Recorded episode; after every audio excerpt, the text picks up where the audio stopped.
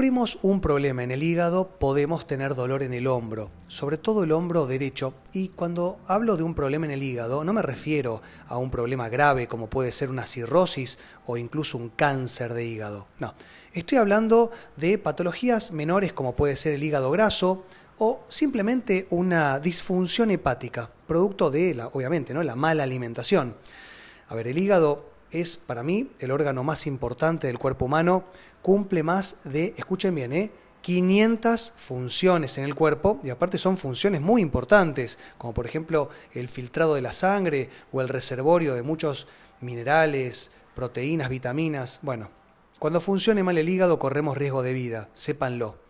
Ahora, si esto ocurre, y como les digo, no es una patología grave, se va a empezar a irritar el hígado y esto va a irritar a la cápsula que lo envuelve, porque el hígado tiene una envoltura que se llama cápsula de Gleason y que está inervada, es decir, le llegan terminales nerviosas de dos segmentos de la columna. Escuchen bien, una región dorsal, es decir, de la columna media, pero también le llegan terminales nerviosas desde la columna cervical. Entonces, ¿qué pasa?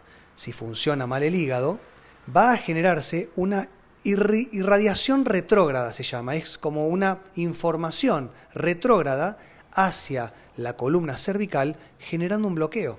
Entonces, cuando se bloquea la columna cervical media, se va a empezar a irritar más arriba y más abajo. Más arriba tenemos la cabeza, por lo cual muchas veces los problemas en el hígado nos generan dolor en la columna cérvico-occipital, es decir, la base del cráneo, y toda la cabeza. Sobre todo muchas veces lo sentimos como si fuese en media capucha, la frente, el ojo, a veces sentimos como una puntada de adentro del ojo hacia afuera, que nos asusta mucho.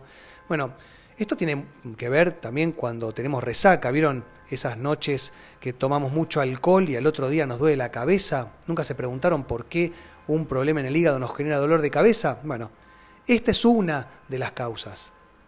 Ahora, como les digo, el problema va a ser hacia arriba, pero también va a ser hacia abajo. Y hacia abajo es de donde emergen las raíces nerviosas que van hacia los hombros, sobre todo del lado que está el hígado, el derecho.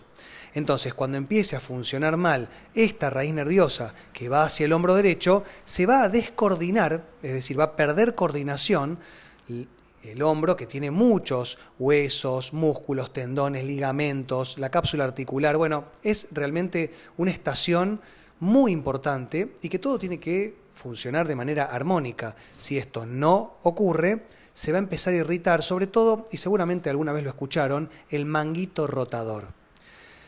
Entonces, ¿qué pasa? Muchas veces vamos al traumatólogo o el kinesiólogo, hacemos un tratamiento, otro, y no terminamos de mejorar y no entendemos por qué. Y acá es donde les voy a dar una pista. Si ustedes tienen un dolor en el hombro derecho que no tiene un inicio traumático, es decir, que no hubo un evento de un golpe, un mal esfuerzo, algún esfuerzo deportivo, simplemente de un día para el otro empezó a aparecer este dolor de hombro, y escuchen esto, es ¿eh? sobre todo se levantaron una mañana con dolor en el hombro, sospechen del hígado. Y sospechar no alcanza, lo que les aconsejo es que cuando hagan algún tratamiento para intentar mejorar el dolor en el hombro, y como les digo, puede ser en el derecho, pero también en el izquierdo, porque si nos duele el hombro derecho, sobre todo para poner una percha, agarrar o alcanzar algo de la alacena, vestirnos, bueno, vamos a empezar a utilizar mucho más el hombro izquierdo. Entonces nos va a doler el hombro derecho por irritación y nos va a doler el hombro izquierdo por compensación, porque lo estamos utilizando mucho más.